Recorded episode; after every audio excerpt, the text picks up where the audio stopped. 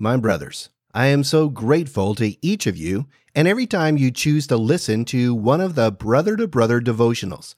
I truly hope you have found daily nuggets of truth to encourage and equip you in your journey of faith. I will be taking two weeks to celebrate my daughter's wedding, taking some vacation time, and connecting with extended family.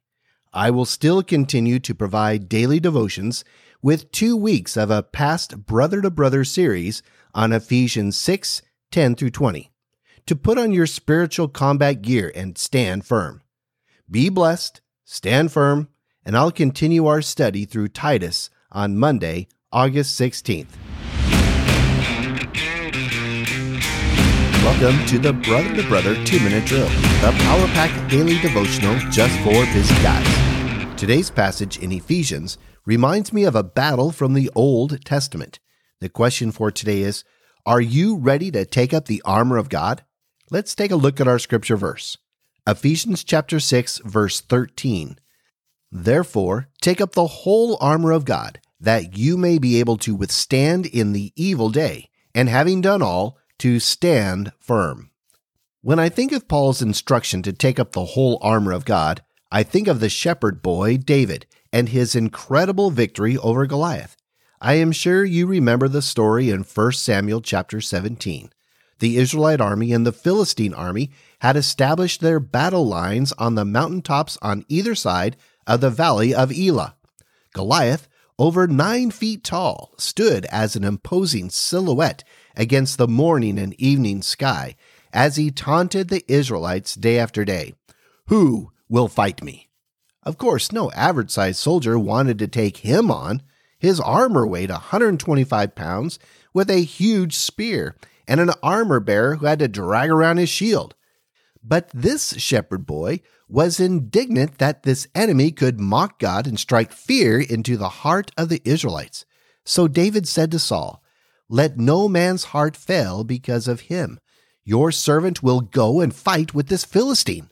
Saul questioned him, but then agreed and offered him his own armor and weapons.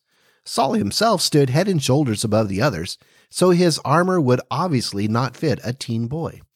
David took the armor off and put down the sword. Then he took his staff in his hand and chose five smooth stones from the brook and put them in his shepherd's pouch. His sling was in his hand, and he approached the Philistine. What followed is the greatest underdog victory in one on one combat. It might be like Pee Wee Herman knocking out Mike Tyson in the ring. David took up the whole armor of God. He didn't trust in man's equipment, he trusted in God's armor. God prepared and equipped him with a staff, sling, stones, experience, and confidence. Likewise, if there's a giant challenging you today, trust in the armor God has provided for you. David was able to withstand in the evil day, and the Lord delivered a great victory for the Israelites through David's courage and faith. We live in a world where there are Philistines encamped around us to attack and destroy our faith, mocking and defying those who hold the banner of the King of Kings and Lord of Lords. In one of the best pre fight declarations, David stood up to the Philistine champion and said, You come to me with a sword and with a spear and with a javelin, but I come to you in the name of the Lord of hosts the God of the armies of Israel, whom you have defied.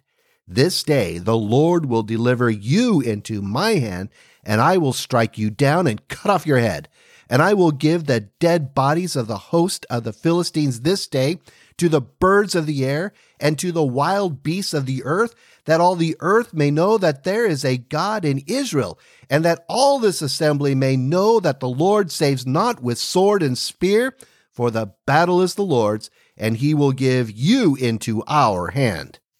Be inspired by the shepherd boy and take up the armor of God.